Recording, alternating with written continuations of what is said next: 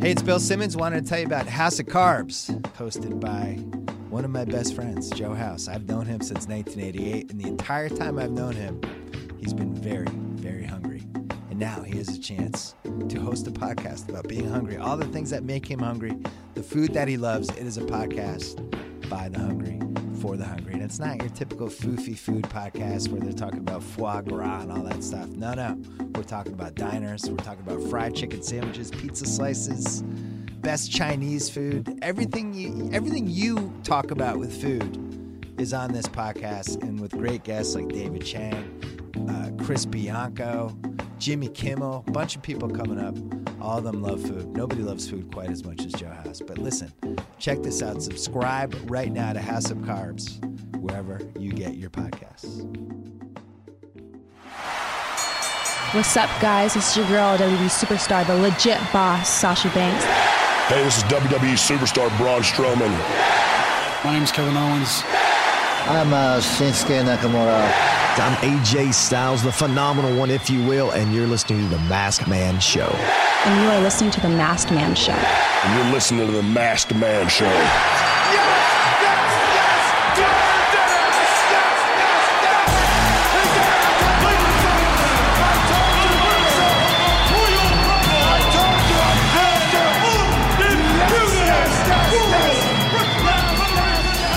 Welcome to the Masked Man Show. It's a beautiful Wednesday afternoon in Southern California. We're part of the Ringer Podcast Network. I am David Shoemaker. Sitting across from me, back from the dead, is Dave Schilling. What's up, man? And on the phone, my favorite podcast partner ever, sorry, Dave, is? Uh, Dan St. Germain, uh, co-host of the Rough Hang podcast and acclaimed Hollywood writer. How you doing, Dan?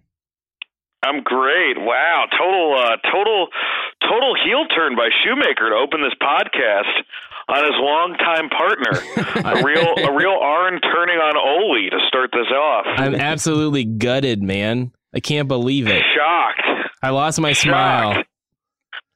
So listen, Uh, man, which this is makes me, uh, which makes me Luger. I think. a lot of I, I, I appreciate that intro. a lot of people have made Hopefully I that. can talk a little bit better though. Yeah, a lot of people have made that parallel between you and uh, and the narcissist Lex Luger. um, we do. We have, well, we're both narcissists. That's for sure.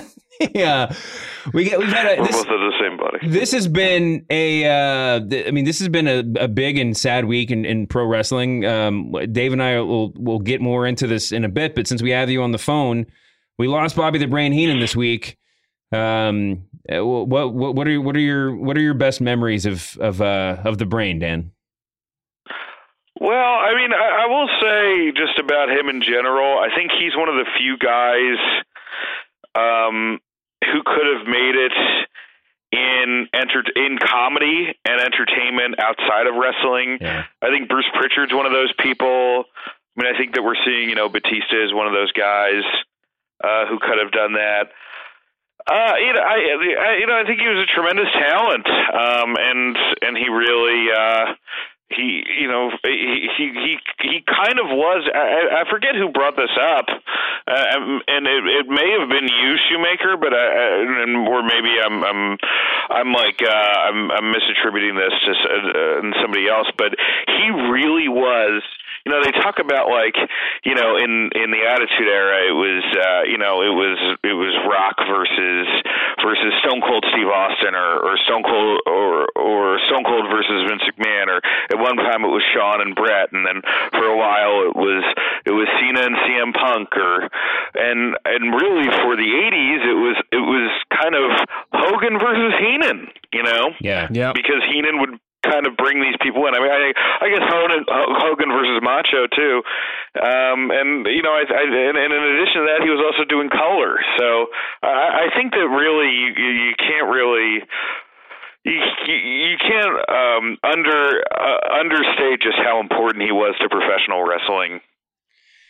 Yeah, it's totally true. It- And it's impossible. It's impossible to understate it. Yeah, I mean, I, I I totally agree. It's it's amazing, and I touched on this a little bit in the piece that I wrote. How you know I'm sorry, overstate. I don't know why I said understate. it's I always do that too. Uh, but I, but yeah, I touched on it a little bit in the piece that I wrote. But it's it's a, the most amazing people in wrestling to me a lot of the time are the people that started out just kind of showed up sweeping the floors or driving people around. Jim Ross is a great example, but even like you know a lot of the guys in there, there's a lot of guys in, and men and women in WWE right now as they're, they're, they're as WWE increasingly professionalizes its product, right? You're trying like hiring guys like Mauro uh, for a time and then again, and they're trying to hire Mike Goldberg or whatever. It's still like in in a weird way, the people who are best at the job are the people who just have it in their blood, and all they wanted to do was be involved in pro wrestling, and then they figured out their role within that world. And Heenan was one of those guys. I mean, he started out just doing whatever he could, and the fact that he it was almost incidental that he was like one of the great comic minds of our time. You know, I mean, it's it was it's just really amazing. Yeah, I mean, it's crazy. If you really want to hear great announcing, it's it's that year that Flair won the Rumble. Um, and and Heenan had that. Uh, there was almost like a great B story. You know, they say that in a in a sitcom of of Heenan putting this money on on Flair winning the Rumble. Um, and so his whole announcing was this. There was this, you know, this uh, this motivation uh, in all of Heenan's announcing that you know, like if Heenan, uh, if Heenan, if, if Flair won this money, then Heenan was gonna. If Flair won the Rumble, then Fle- Heenan was gonna win this huge amount of money. Uh, it, it, it's pretty incredible. There's that great moment where Piper um, saves Flair from a beatdown, and Heenan goes crazy, and he's like, "Everything I ever said about you, Piper, I take back." Almost a DDT. I never thought I'd say this, but thank you, Roddy. It's a kilt. It's not a skirt. It's a kilt. And then, of course, Piper starts laying into Flair, and then he loses his mind again and says, "I take that back. It is a skirt. It's a Look skirt." at Roddy. He's giving it to both of them. Well, you no good creep. It's not a kilt. It's a skirt. It's perfect. It's an amazing hour of of uh, performance and and layers and nuance, and he was incredible. And anybody that you put with Bobby Heenan back then got over just because he had so much heat. Uh, and even you know all the old AWA stuff, it's all there. With a lot of AWA guys, maybe you don't see what Vince McMahon was able to pull out of them once he took them from that territory. But Heenan had it from from the beginning when he started appearing on television. Oh yeah, totally true. It it kind of sucks too because you know it, they make a huge deal at a you know and it, it's great what they do with the Ultimate Warrior and Connor's Cure and all the stuff that you know they're doing a battle illness and all this kind of shit. But you know like you can't whitewash the fact that like Ultimate Warrior was like really terrible to deal with in the company. You know what I mean? And was also like kind of a bad worker and and and was more of a look than anything else. And then Heenan dies and they give him maybe like a two minute package or a three minute package on Raw, and then like just kind of like a minute service thing up top. And I, I don't know, man. I just always get bummed out because I'm like, he was more important than the package they did for him on the show. And I, I, I really wish that they had done more for him. I, I feel like almost that like Vince sort of gets nervous because some of these older guys that take longer, that get sick, and they take almost longer to go. Um, you know, like they, they, they get more nervous to honor them for some reason. Uh, maybe, maybe I'm looking too into it, but uh, and I also feel like that this company, like if if the company can't find a way to make money off your T-shirt, that they don't like do the same sort of lip service to you. Yeah, I think it's more about just you can sell millions of dollars worth of Ultimate Warrior merchandise, Sure. but I mean Bobby Heenan merchandise only gets bought by people like us. Well, and he he just was. I mean, he, Yeah. you're, I mean, he, he wasn't. He just he, he wasn't involved with the company, you know, at the at, for his Yeah. last years, and and that's uh, you know, it's kind of like the, the like the you know the boxing thing that you always retire right after your match, whether or not you're going to be done because you just want to like get that in right, but you know, like when people are still paying attention to you, sort of. Yeah. Um, and let's not forget Ultimate Warrior was literally on Raw the week before he died. oh yeah, immediately the day No, before. the day before. Yeah, there you go. Yeah, I mean it's it's like it's a I'm little just saying awkward. that the guy. I mean, the guy is an absolute. Uh, the guy is an absolute legend. Yeah, no, no, and I and I think I, I actually I agree with you. I think though that just like everything else, it you know I, I think we'll see more tributes to to the brain,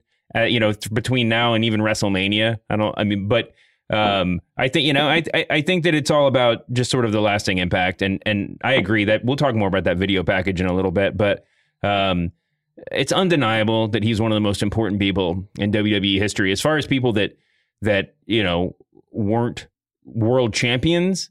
Um, people that had mostly you know mic roles and that kind of stuff. I mean, there, there, it's very hard to make the case for anybody except for Vince. You Yeah. know, that's as important as he was. I think he defined the role of the the color commentator after taking over from Jesse.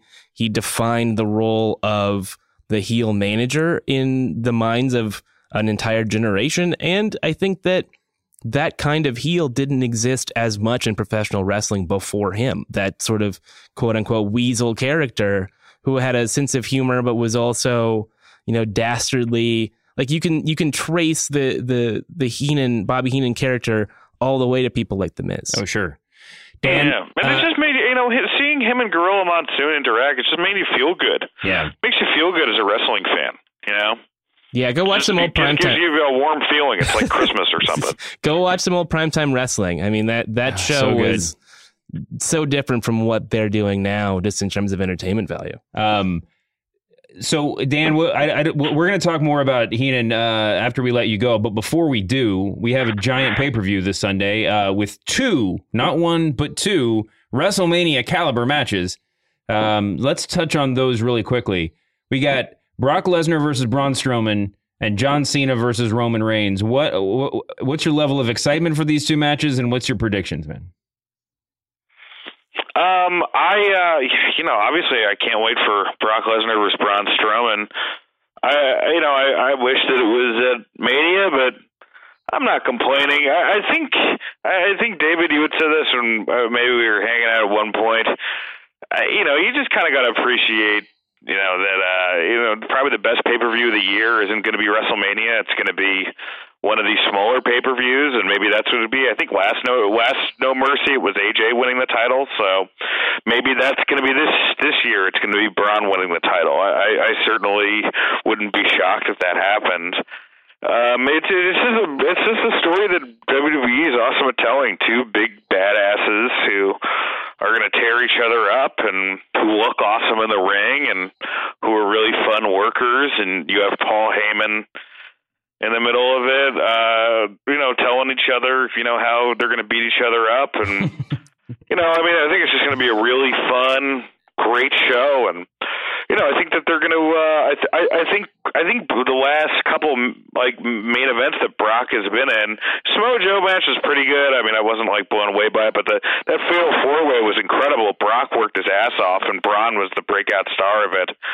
So I'm hoping this is just as good. I I I, I don't. I, I I really hope that Braun doesn't lose clean. Um, I, I I I think I hope it's either like a double. It's a, like a double count out, or it's uh, or or or Braun goes over. I don't think that Brock loses anything if it goes over. Um, um, but you know, I, again, I, I still don't see this whole crowning of the Roman Reigns thing that everybody else that they seem hell bent on. But I, I, I don't think that anything is going to get in the way of that. Um, at least until there's a real management change at top. But you know, I, I'm just a smart Mark fan, speculating on the dirt sheets. I, guess when I say that. I think there's a universe where Braun Strowman wins the title at the pay per view, and it's Strowman Reigns one more time. I mean, I I would love that, but it, it, maybe it doesn't pop for a mainstream audience the same way that having Brock Lesnar against Roman Reigns again is something that people would pay attention to more. I, I don't know, but I would rather see that blow off and see Reigns get the belt that way. Yeah, if you're determined to get to, for the sake of argument, to get to Roman Reigns versus Brock Lesnar at WrestleMania, it certainly would be a much more interesting road if Strowman wins the belt for a month or for two months. You know, and let let let Brock just disappear and come back with a fury at the Royal Rumble or something and reclaim the belt and you know go on to fight Roman Reigns at WrestleMania. Just I mean something to uh, it, it's it's it's something that feels a little bit less you know monotonous. Not that I'm Yeah. but I'm I'm enjoying the ride right now. I don't want to complain. Um, Yeah, have him win the Rumble. Have Lesnar win the Rumble. I mean, it'd be fun too to watch Lesnar throw a bunch of people out of the ring. yeah, well that's You know? that's always fun. Yeah, that goes without saying. That's my favorite thing in the whole world.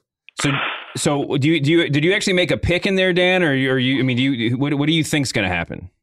Yeah, I know. I didn't really make a pick. You're not obligated to, but Ah, th- I- you know. my pick is still Lesnar. I think Lesnar's going to go over. I mean, my, I thought that Strowman was going to go over the Fatal Four Way, so I'm going to say, I'm going to say Lesnar and be pleasantly surprised if it's Braun Strowman. All right. What about John Cena versus Roman Reigns? What, what what's your feeling about that one, man? I think it's going to be Roman Reigns. Yeah. There's a better story to be told if John Cena wins and then you do the rematch. But you guys are right. We know what's going to happen. Eh, it's a shame. He's I thought Roman's promo. promos. I thought Roman's promo on Monday was pretty good I- and one of the more relaxed promos he's ever given. I, I totally agree with you, Dave. I think that I, yeah, I think that this is one of those situations where like it feels like every feud that that should be a one and done, like you know Bray versus Finn or something, gets stretched out over months, and every feud that like could could really tell a good story over a four month period, you just get shotgunned to the end. You know, it's Yeah. just, they're just going to have Roman go over and then try to convince us that was important on Monday night. Um, we'll see though. We'll see though. Fingers crossed. Um, I, yeah, I don't, I don't know. This this whole feud between them has been like, uh, it's it's been so weird. I don't know. You know, like it, it, it seems like it's they're almost like trying to do the Cena thing where there's like we're breaking the we're uh. We're, we're, we're breaking we're, we're breaking the we're breaking the fourth wall. like nobody cares it's like you guys are kind of bull it's one thing when the punk and cena thing where they're like like oh pipe bombs it's like it's not really it, it's not really um it's not really a pipe bomb you know yeah like it's it's um, heavily I scripted do, you know, I- entertainment. I, don't know It's it's heavily Yeah. scripted entertainment where you know those two guys don't actually hate each other. So it's hard as a fan, either you know a, a regular fan or someone who is an obsessive like the three of us, to really buy into the animosity that they're trying to to project because it just doesn't. They don't have that chemistry that Punk and Cena did, where they were so opposite and so different. And you could see a world where they just plain didn't like each other and didn't socialize because they were so different. Sure. Yeah. Yeah, I was listening to Tony Schiavone's podcast today. It was that one they did about the uh, the uh, the Four Horsemen, and they were talking about when um, what's it called when the Freebirds and the Four Horsemen went together, and one of the biggest problems was that they were too much alike. And I think that we're seeing a little bit of that with Cena and Reigns now.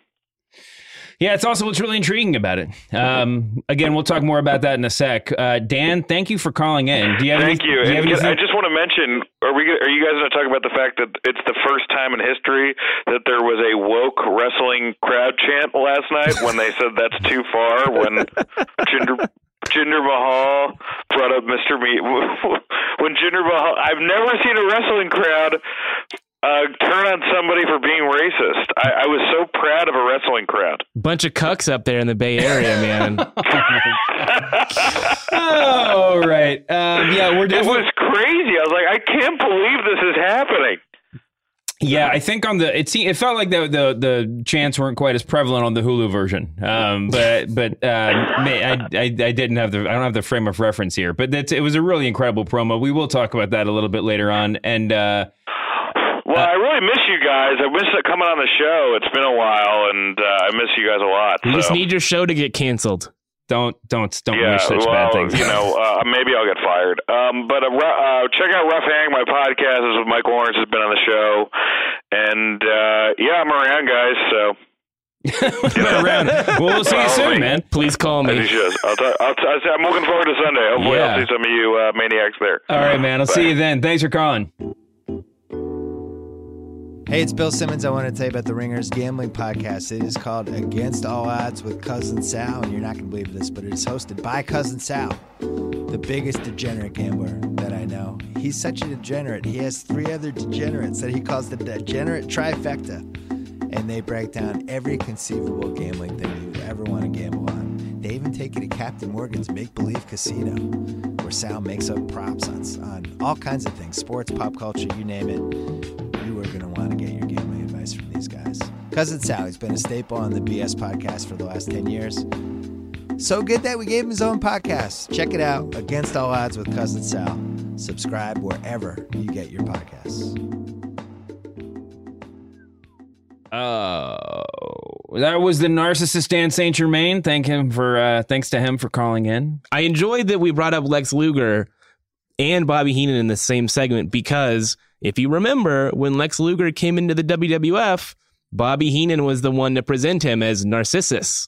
And they did a big reveal where he comes out behind a curtain and he's wearing some goofy silver outfit. Yeah. I mean, there were a lot of managers back in those days that seemed like, even as a kid, I felt like they were unnecessary. You know, I mean, or like, I don't think you have to match. It has to be a perfect match of man of like types between manager and and client. Um, but like you know, I mean, they, there were guys like guys like Jimmy Hart who I love and had you know has a wonderful place in my heart and memory. I mean, he he was just an irritant, right? I mean, he was there to kind of like to like turn up the volume on on the heel heat, but he wasn't necessary to the Hart Foundation Right. in the way that someone like Bobby the Brain Heenan was like. He was, um, you know, I was talking about this to the to when we were uh, doing the Andre documentary that like when when when Andre turned on Hogan, it was necessary to bring Bobby the Brain Heenan out to make the point that he would he was not just like angry at Hulk. He was he had turned to the side of evil. Right.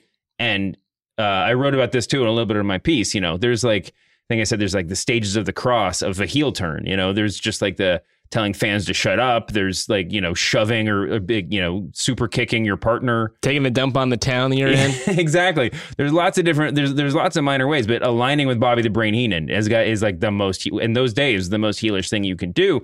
And the way the fact they even used him for like almost an like an accent.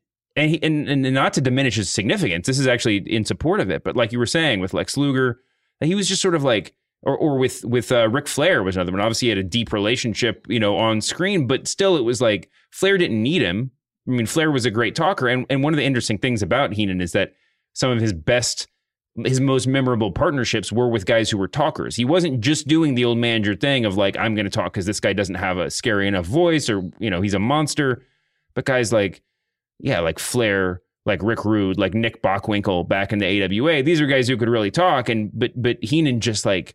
Uh, I don't know. He was just still so central to the presentation. He was good at working with someone as opposed to sucking up all of the oxygen. And I don't know if that necessarily makes sense, but in the way that like an improv group has to all work together to make a good product, you put Bobby Heenan with Mr. Perfect or with Rick Rude, and it it doesn't diminish from that person being a great promo. It almost it takes him to the to another level. Mhm. And I think he served that purpose that later on Jim Cornette would serve in the WWF, that then Vince would serve. Vince was basically a manager. He was basically Bobby Heenan. And if you sided with Vince McMahon, you were evil. Yeah. Didn't matter who you were. Um, I want to talk a little bit about the promo package for Monday. I, th- I mean, I thought it was really good in its way. It was incredibly funny and really well put together. I think uh, a lot of people have made this point. Friend of the show, Zach Linder, I believe, is the one who texted it to me. Um, it was a little bit just one dimensional. You know, it was just sort of like a comedy tribute, and when in fact he was, uh, I mean, obviously one of the probably the funniest person ever to be involved with pro wrestling. Um, all apologies to Santino Marella, but the uh, but it was it, it seemed to give short shrift to his managerial work to his more serious stuff, you know, and and um, I don't know that WWE is honor bound to include like his wrestling work from back in the day, or even just anything prior to WWF. But it does seem like that a tribute like that sort of you know you want to go a little bit broader, a little bit deeper than what they than what they gave us. Yeah, I saw a uh, TMZ video where the their their uh, I guess reporters I don't know if you call them that uh, approached Triple H somewhere and uh, they asked him about Bobby Heenan. And he's like that guy could do everything. He could wrestle, and people don't talk about the fact that he could take bumps and he could work matches, and he was as good as anybody else in in telling a story inside the ring as opposed to behind a microphone. Sure. I mean, his famous line was, "You wrestle like a manager and manage like a wrestler." And I think that, uh, you know, his his ability to, like his his his ring work was was, I mean, really phenomenal in its way. Um, certainly, like by the time he was in WWE or the WWF, you know, we're talking about the you know weasel suit matches and stuff like that. Uh, com- more- of a comedy profile, but um, yeah, he, God, he was just he was just so amazing. I mean, there's it's it's impossible to do him justice. One thing I wanted to talk about uh, again, the thing I, I wrote about in my tribute to him was how important his commentary was. Um, just in the in in the way that it sort of took the piss out of the entire product at a, at a moment when wrestling was more and more openly fake. I it, it it's hard to it's hard to to downplay how important it was it is to have somebody sitting in the announce booth and kind of like calling bullshit on everything. And he wasn't breaking kayfabe, but because he was working that famous heel manager shtick, um, you know, so somebody would get tripped by a by the manager, and he'd be like, "Oh, his knee gave out," you know, or like so whatever. Like he somebody would do something illegal, and he would just call it a different name and make it seem like it was okay. That sort of like you know counter history, alternative history. I thought, I mean, in retrospect, was was like so important because it actually weirdly legitimized wrestling by by making it seem like we were all in on the joke. Right. Um, but yeah, I mean, he's he was just he was just so so important, and and um, there's so many tributes around the web. Rosenberg, who by the way, Peter Rosenberg, uh, shout out to him. He's had a little uh, had a little uh, sudden surgery. Um, I think he's doing okay. The surgery went okay. Uh, Stone Cold Steve Austin attacked him with a bedpan afterwards, which was really awkward. Uh, but His our- nurse was Mick Foley. yeah. Um, the but shout out to Peter. I hope you're doing great, man. But Peter wrote a really good uh, tribute to the brain on ESPN. Um, but that's not the only one. There was uh, the Deadspin piece. Uh, that I think Bixenspan wrote was really good. There were all over the internet. There was like really good um, uh, Bobby the Brain Heenan tributes, and and you should just go read them all. You should also go just watch lots of Bobby the Brain Heenan footage. And I'll say this in defense of WWE's video package when a wrestler dies and I'm writing about them between my like you know between my memory and and and you know some some uh deep dive into just like their their careers you can sort of like watch the entire you can watch all the important matches of a wrestler's career in a few hours right i mean you can sort you can fit you can find the moments and go to them for Heenan with the exception of Ric Flair winning the Royal Rumble in 92 when it was like a solid hour of Bobby Heenan at the top of his game as a commentator. Uh, with the exception of, I mean, th- with the exception of that, it's a body of work. It's really hard to point a finger with the exception of a one liner here and there and saying, like, that is the thing that Bobby Heenan is going to be remembered for. So, I, I mean, when I was writing about him, I just, it wasn't even a rabbit hole. It was a gigantic ocean of content. And you just fall in, and there's no single moment that really stands out. I mean, the the moments that stand out, the Piper's Pit, like I said, Rumble '92.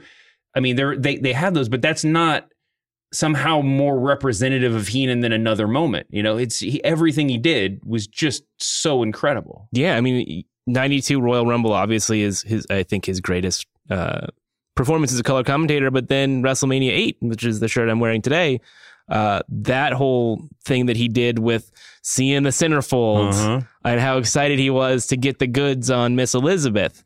Uh, and then you know you can easily forget that he was in WCW for a long time. Yeah, the story is that he was kind of ready to retire, or at least to be closer to his daughter, and, and was going to walk from WWE. And then they made him an offer he couldn't refuse, and, that, and WCW Atlanta was closer to where he was trying to get to. I don't know where his daughter was at the time, in Florida or Somewhere like in the. South, yeah. Um, but the uh, but um, but yeah, he was there for a long time, and that I don't want to go. I don't want to go too meta on this.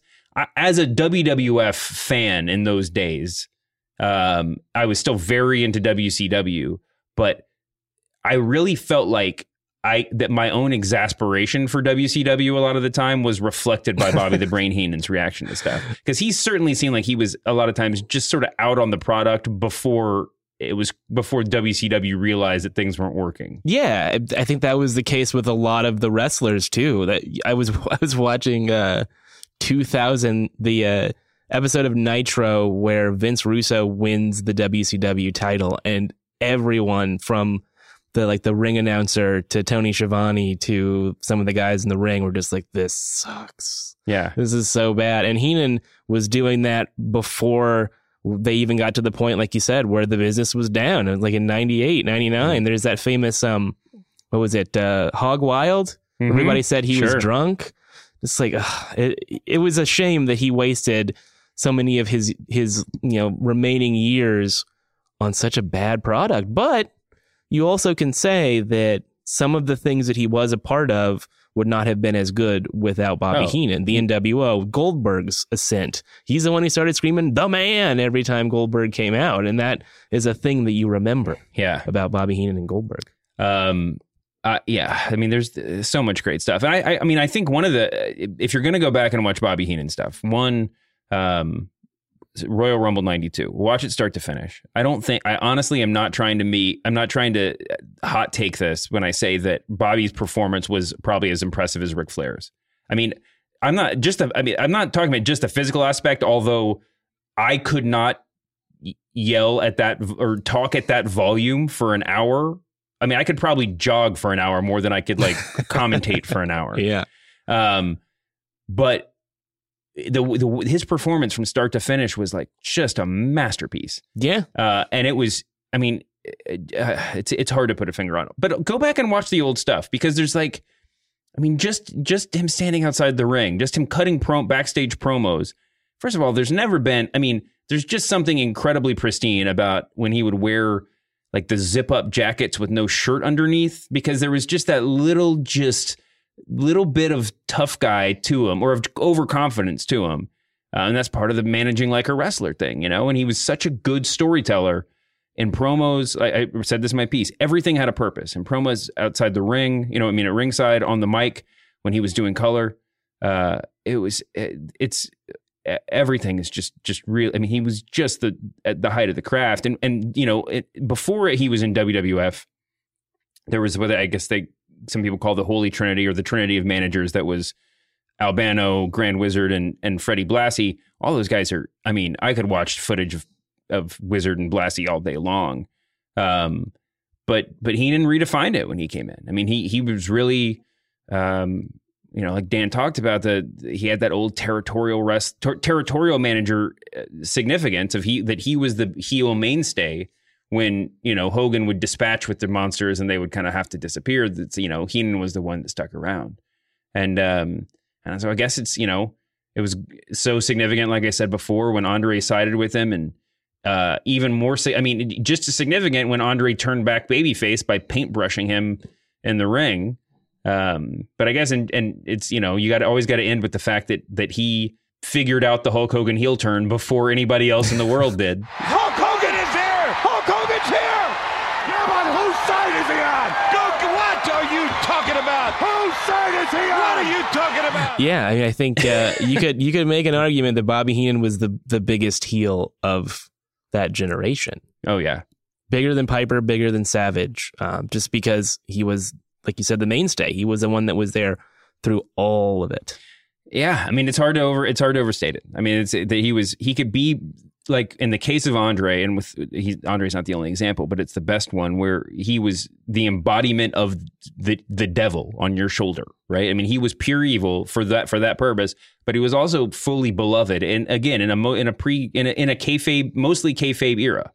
You know, I mean he that you could be like I mean you don't if you really hate somebody, you don't want to see him put in a weasel suit, right? You want to see him bloodied, you know? Yeah, or you don't want to see them at all, which is something you could say for some of the heels in WWE today. Is it they're just a turnoff, and you don't want to be a part of it. That's true. Which is a good segue into SmackDown this Tribute, week. Brain, we we miss you. We already miss you. We've missed you from being on TV for years, and and um, uh, seriously, nobody ever did it better. But let me, I'll take you up on that segue. nice. Um, That's why I'm the best in the biz, baby. on the, uh, you really are on the um, on SmackDown this week. Had a couple of moments um, that are worth mentioning. We're gonna not spend a lot of time on it because we have a lot of other stuff to deal with, but. Um, Charlotte's our new number one contender for the women's title, which is great. I I uh, briefly got to got the the honor of talking with Natty at SummerSlam, and I was just like, I was like, I don't know. I, was, I think it was before a match, and I was like, looking forward to the match. I don't know why we're not just doing six months of Natty versus Charlotte. You know, because that could just be such an. I mean, just all the history, all the way back history. You know, whatever. Um, so I'm glad that we have this um, teed up now. Um, but enough about that. Let's talk about the heels. The heel, the heel, the heel of the moment. Um, Jinder Mahal cuts a promo on on Tuesday night at SmackDown in which he goes after uh, goes after Shinsuke Nakamura um, in a comical way at first with the faces and everything, and then sort of Can we call it comical? It wasn't funny. well, it was it was not not deeply offensive. All right, Sure, okay, And, and then. I mean, I thought it was fine. I thought, I thought it was fine, but then it went into another part where he um did like a like a cartoon like 1950s Asian voice. He was like Mr. Fuji for a second. Yeah, I mean the whole thing. I mean it kind of went downhill. The crowd, as as Dan pointed out, chanted. Uh, uh, was was opposed to the very character of the promo. Yeah, that's too far was the chant. Um, there's, I mean, a lot of people are paying attention to this. The uh, obviously the um, Marissa Payne at, at the Washington Post tweet has already tweeted she, that she's going to write a piece about it, and uh, she's great, by the way. If anybody doesn't read her stuff, you're crazy. Uh, but the um, but yeah, it was. I don't know. What do you think about this promo? I think that it was in very poor taste. I I don't think I'm alone in that. Uh, I also think that it was especially bad to do that promo in a place like the San Francisco Bay Area in Oakland, where there's a significant Asian population. Uh, I also don't feel like the writers understand quite what they're doing with Jinder Mahal. We talked about this off the air that there's an element of, well, maybe you know the the reason why he's a heel is because he's a hypocrite A- and you could say that about a lot of Yes. people who are you know uh, objectively racist or you know have racist tendencies that they don't necessarily see the the contradictions in their own behavior Yeah.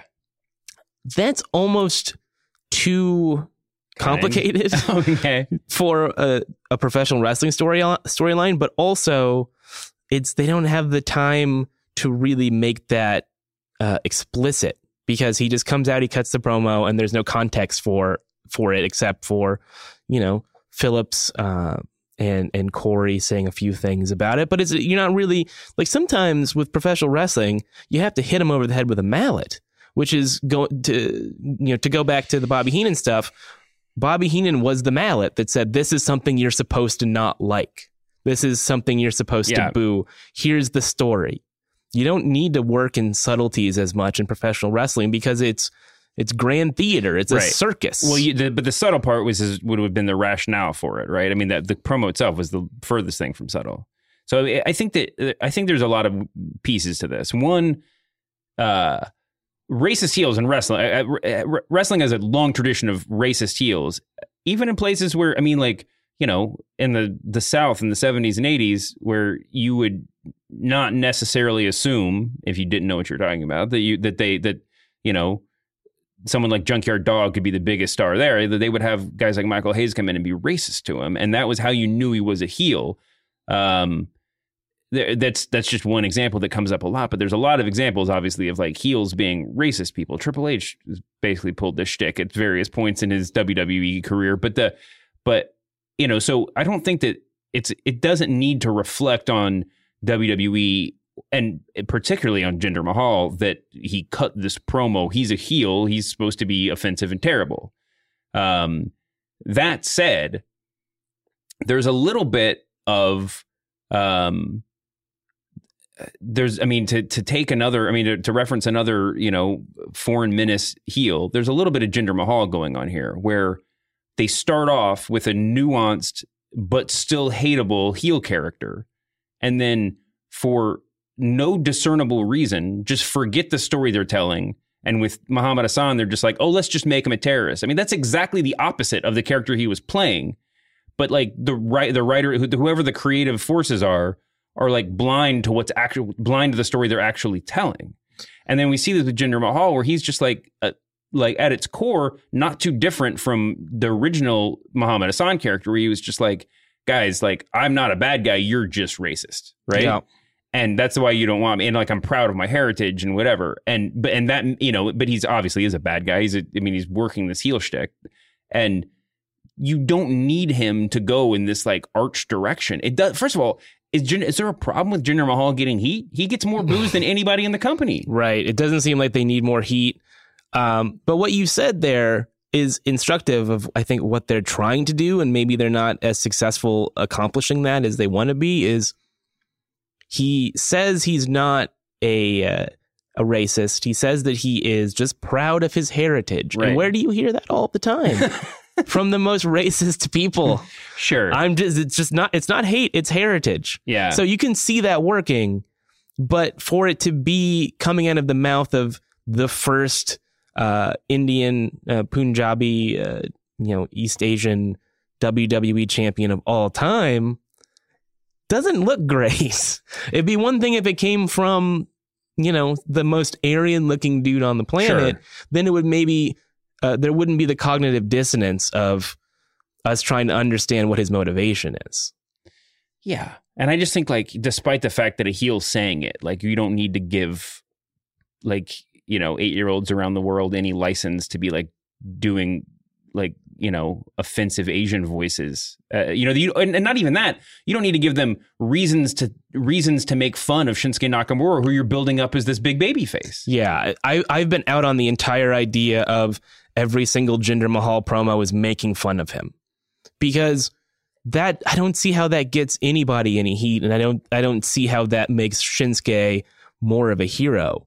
It just it, it's it's cutting his legs off when he needs to be strong. Yeah, he needs to look like a badass, like a cool, fun, exciting, colorful character, Sure. and not a guy who makes silly faces. Yeah. So, and and I think this is probably where we should dro- leave it. But I, I mean, I think just to put a pin in it, I think my the thing that offended me, frankly, more than just like the racist shit, was the fact that it was totally unnecessary. Jinder Mahal is, whatever you think about him, is doing a masterful job of being the SmackDown champion right now, given what he's been given and given like you know where he came from. Um, I think that you know you obviously there's a million people out there that are going to take exception to that because we have guys like AJ and and uh, and KO and whoever else on the roster that should that deserve that ti- whatever. It, it's wrestling. Titles are fake. Just forget it. Like th- that's it's it's what he's doing on in in a lot of ways is working. Match quality aside, whatever else. Um, but and, and just to think that like they needed to do that. Whoever thought that. I mean, I guess you. I don't know. It's just it's just unnecessary. It's unnecessary. He's already the most hated guy in the company. Yeah. Yeah. Yeah. Anyway, um, now we got to talk about what really matters this week, which is um, the Chris Jericho cruise. I'm just kidding. We're not going to talk Already booked that. my ticket. Um, would you? Is there anything in the world that you would go on a cruise to be a part of? No. and not and uh, paying out of your pocket, not What- not not your employer paying to take you there. Uh, here's an idea: the Ringer cruise. Sure. Get get uh, network, get Juliet, get uh, Shea Serrano, yourself. You know all the all the personalities, and go on a cruise. I'm sure if somebody offered, you don't even need the cruise. If someone offered us enough money, they could just hang out in the office. I mean, I don't. um, it's not like we don't already have some jerks that nobody likes there. I mean, it's fine. Oh my god! I'm joking. Oh I'm joking. We're all great. God, Wow. Um, but yeah, I mean, I just can't. Like, what if like the NBA finals were being played on the cruise, and you had to pay as a fan like a thousand bucks to go watch? I no no. It Or would be a- not just a wrestling cruise. What if like the Royal Rumble was on a cruise ship, and you could pay money to go watch? that sounds horrible. Yeah. But you could hang out with the wrestlers after what the if the Royal Rumble was on a cruise ship and it was posi- the ring was positioned so that when you got thrown out of the ring, you got thrown into the water? well, that seems dangerous. There are sharks out there, man. Come on. there, there are sharks. There's literally John Tenta in the water swimming around looking to eat you. Wow. Rest in peace, John Tenta, too. Yeah, R.I.P.. Um, listen, we have a giant pay per view on Sunday. Yep. We talked about it with Dan. Not one, but two WrestleMania caliber matches. Um, and actually, the entire card is stacked as hell. It's really good. I will take exception, continue to take exception along with The Miz to his placement on various cards. But this angle is great against Jason Jordan, and I'm happy to see them fighting. And that's exactly on a, in a month where The Miz is not the co-headliner. This is exactly what he should be doing, right? Um, a five way for the women's championship match. That's I guess most of the women's division on Raw. Mickie James is like, what do I have to do to get booked on a pay per view? exactly. Um, Neville versus Enzo, definitely a high wattage cruiserweight championship match. This this feels like, you know, obviously Enzo's not the best worker in the world, but this this feels like the cruiserweight match that they would save for a SummerSlam or something like that. Yeah, you this know? could be a WrestleMania uh, cruiserweight title match, and they cut a great promo on each other uh, on 205 Live last night. Oh, really? I missed that. It was really, really good. Um, props to Neville for being one of the most underrated talkers in WWE. Oh, right very, now. very good. Very good. Finn Balor versus Bray Wyatt. I, I kind of ragged on it earlier, but I'm, I mean, I love these two guys and like to see them working together. And like the the weirdly, they've made an angle out of face paint, which is not something that I thought they would have been able to do. But uh, props to Dustin Rhodes for his part in that whole thing. And um, Those are the little things that I like about the booking sometimes is when it's a it's obviously an issue between two people, but then you add a third person in there that just kind of like mixes things up, that adds a different shade of storytelling and gives them something to do. And they're doing the same thing with Tye Dillinger Yes. on SmackDown. I Yeah. think it's a great use of the undercard. Totally agree with that. Um, and then Ambrose and Rollins versus um, Cesaro and Sheamus, the bar. And I imagine that at some point maybe uh, Gallows and Anderson get involved in that match. They should they should have Gallows and Anderson as the special guest referees. Both Ooh. both of them in referee shirts. I like it. Um, Referee tank tops. yeah, that'd Or- be great. they referee as their Southpaw regional wrestling characters.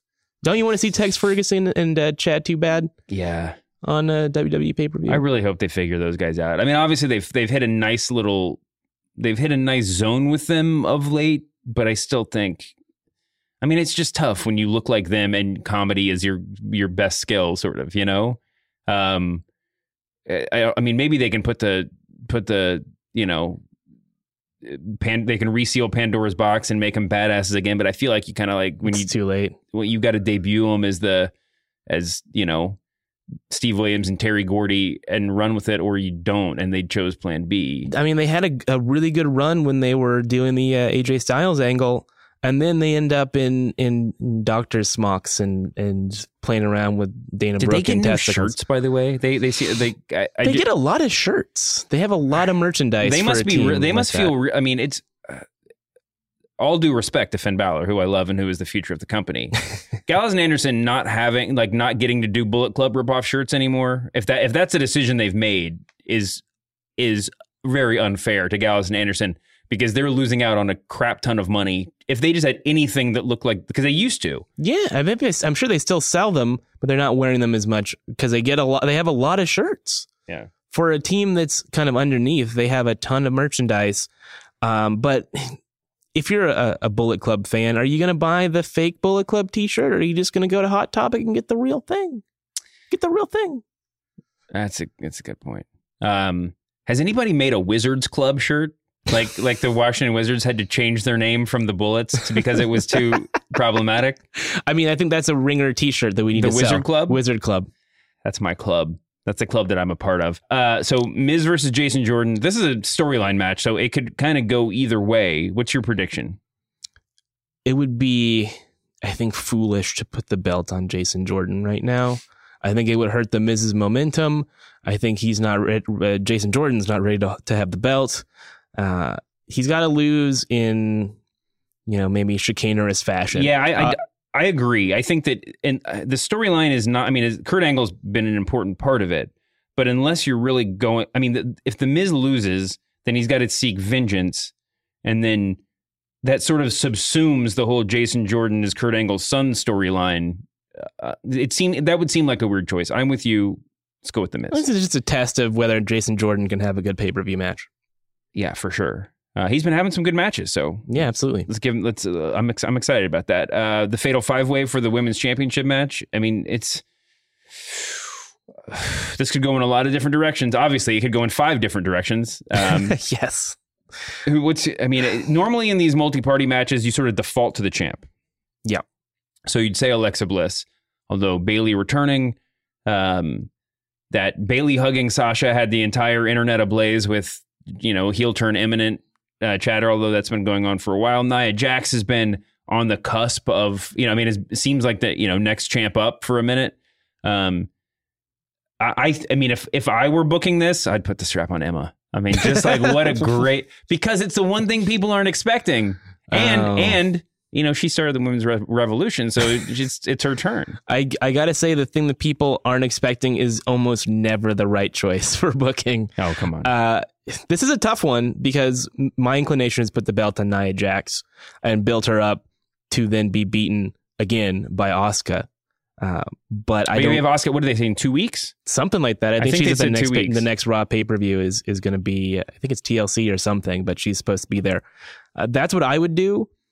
Part of me thinks that um, Bayley could win. I mean, for for my prediction, I'm just going to say Nia Jax. I think it's, it's Okay. I think it's it's well past time to put the belt on her. I think if I, my prediction is going to be, and my prediction would be Alexa, just because I think Alexa Asuka is the move. I mean, that and if that's going to be if, if if she's going to walk in and be the you know presumptive number one contender, and also you can work Sasha Bayley if you want to pull that trigger, or you know Bayley Nia Jax as a second secondary match.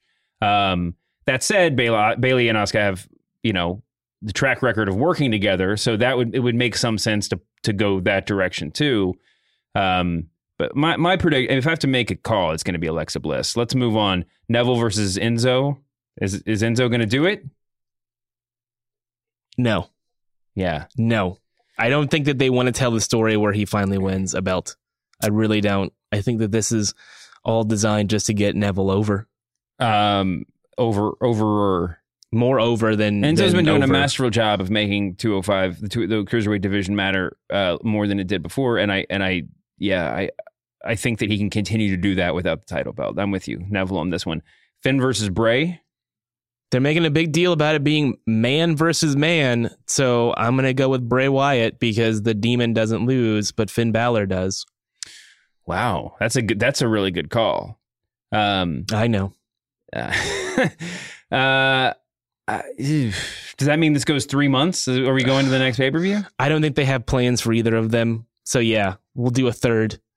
The rubber match I at mean- TLC. This seem this feels almost like the kind of thing where you just like let it keep going, but maybe like bring the Miz into the storyline, or bring. I mean, even you uh, you could even bring Braun Strowman into this. I mean, like kind of like make it a, cha- a title three way or something. I think it's time for both of those guys to be involved in the IC title picture. I think the Miz has done really great work just helping uh, uh, you know with people who aren't as over or doing these weird LeVar Ball segments and stuff like that.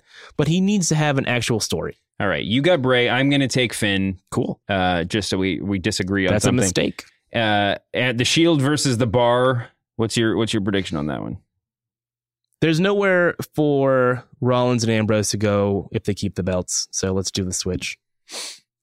I mean, it does feel like them having the belts is a really good look going into it. No Mercy that they're hyping as a major, you know, one of the biggest pay per views of the year. Um, you know, put the belts on these two giant stars, and that's a it just you know it's it makes the show feel that much more impressive. Um, I don't know if they have plans for Ambrose and Rollins though. So I mean, I don't. I, I kind of like them as a tag team at the moment. I could. I'm I'm I'm 50-50 on this one. Um, you said the bar. I'm gonna go with the bar.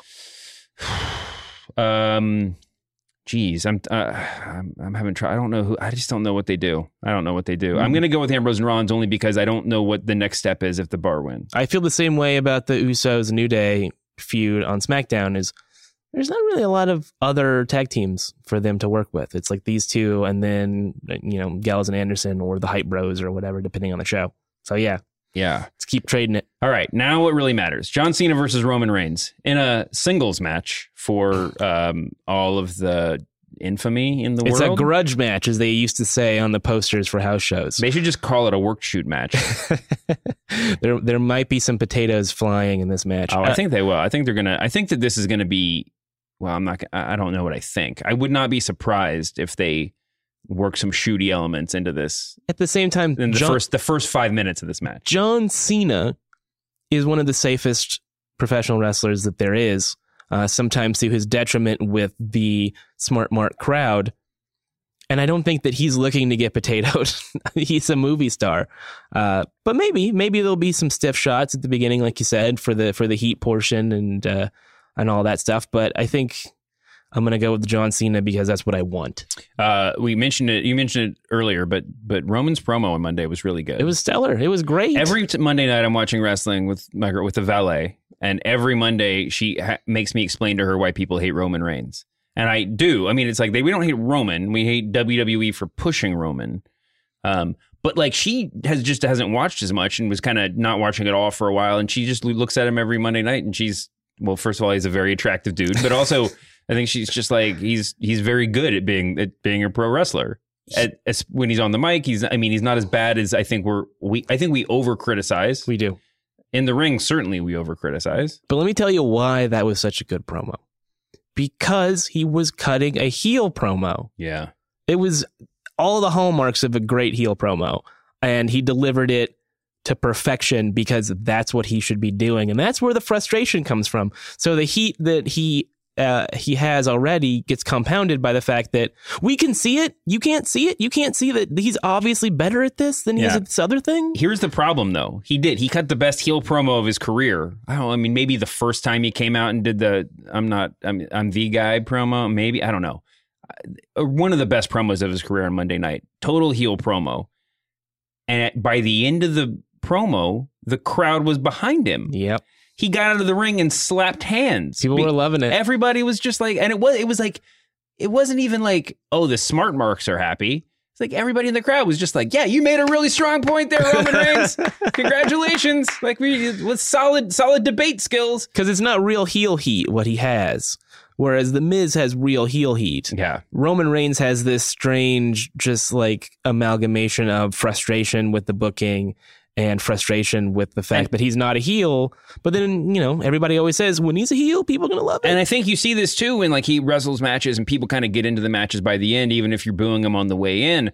What the the, what, the reason why we boo Roman Reigns, like I said, blaming WWE for pushing him there, but there's also it's just like with Jinder Mahal. There's the preconception that he doesn't deserve the position that he's getting, and then he wrestles a good match, or like on Monday he cuts a great promo, and by the end of it you're like, oh, he does deserve this. It's like hard for me to boo right now. Well, you there- know, there's a moment. There was a moment for Cena where he got over that hump finally, and that really didn't come until his trilogy with AJ Styles, and people said, "Oh yeah, he's really good at this." the mass acceptance of that point. Yeah. Yeah. I, I mean, clearly, like he was having good matches with Punk, and people's eyes were opening then, and then the U.S. Open Challenge. And but yeah, I, you're you're totally right. It's it just takes a while for it to sink in, and I think that's what Prichard said it on his show this week, talking about Jeff Jarrett. Um, which was an incredible, incredible four hours for an old Memphis fan like me. Uh, but he, they, they made, they, they made the point, and Conrad, I think, really pinned it down that like the way that you perceive the, re, the the way that fans will start perceiving somebody as a as a number one contender is to put them in a match for the title. Yep. Right. You can't just like just allude to it. You know, you can't just have like a ranking system and they're climbing up the charts. You got to put them in the main event, and Yep. that's how you figure it out. And with someone like Roman Reigns or Cena, it's like it's got to just sink in. You know, I mean, it's got to like we after a while it becomes the you know fabrication becomes reality. Whatever. We got to move on. Brock Lesnar versus Braun Strowman. Uh, real slobber knocker potential here. Yeah. I got to say this is there's a potential for there's. Oh wait, we didn't do picks. Cena versus Reigns. Oh, I picked John Cena just because that's who I think should win this match. That's definitely who should win. I'm going to Yeah. go with Roman Reigns because I think that's what they'll do. Uh, Lesnar versus Strowman. There's the potential for this to be five minutes long, yeah. or you know, five minutes with an extra five minutes of schmoz. There's a potential for this to be like a really great match because both these guys can go. I don't think I think that there's I don't think this is a 25 minute match, but like there's I think my, I'm just going to get out of the way. My prediction is Brock Lesnar because despite the way that I fantasy booked it earlier in the show, I think that this is a really straight line between here and WrestleMania for Brock. And I think that Braun has a potential to really, you know, open more eyes as if he hasn't opened enough already. Um, but I don't think this is going to be a squash, but I feel like I, f- I don't feel like he's going to play a big role in Brock Lesnar's life over the next few months. I hope I'm wrong. I could be totally wrong. Yeah, I mean, we'll see. I think this, in just in terms of the work, I would love for this to be an Attitude Era style main event where it's 15 minutes and five of that is just wandering through the crowd, punching each other Mhm. and going up onto the stage Oh, and yeah. doing spots up there. That's probably not going to happen because of it's not a no DQ, no countout match. Well, So- they they've announced those things the moment before the match any number of times. Yeah, I mean WrestleMania 17 is the ultimate example of that. Yeah. That became a no disqualification match, and you're like, what? Oh, that must play into the finish. Uh, but I would say that this is going to be seven minutes of, you know, some testing and, and some suplexes and, and, and high spots, and then a finish that's going to involve someone being hurt very badly. I think that's the best way to end a match like this is not to have a, a, a submission or a pinfall, but someone takes a huge bump. And just the suplex off that breaks the ring. cannot continue. Yeah, I think I think that that's right, and I hope that they do. it. I hope they book it just like you said. That's really smart. Um,